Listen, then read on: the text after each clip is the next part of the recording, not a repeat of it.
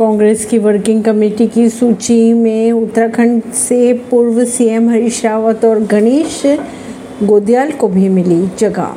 परवीन सिंह, नई दिल्ली से।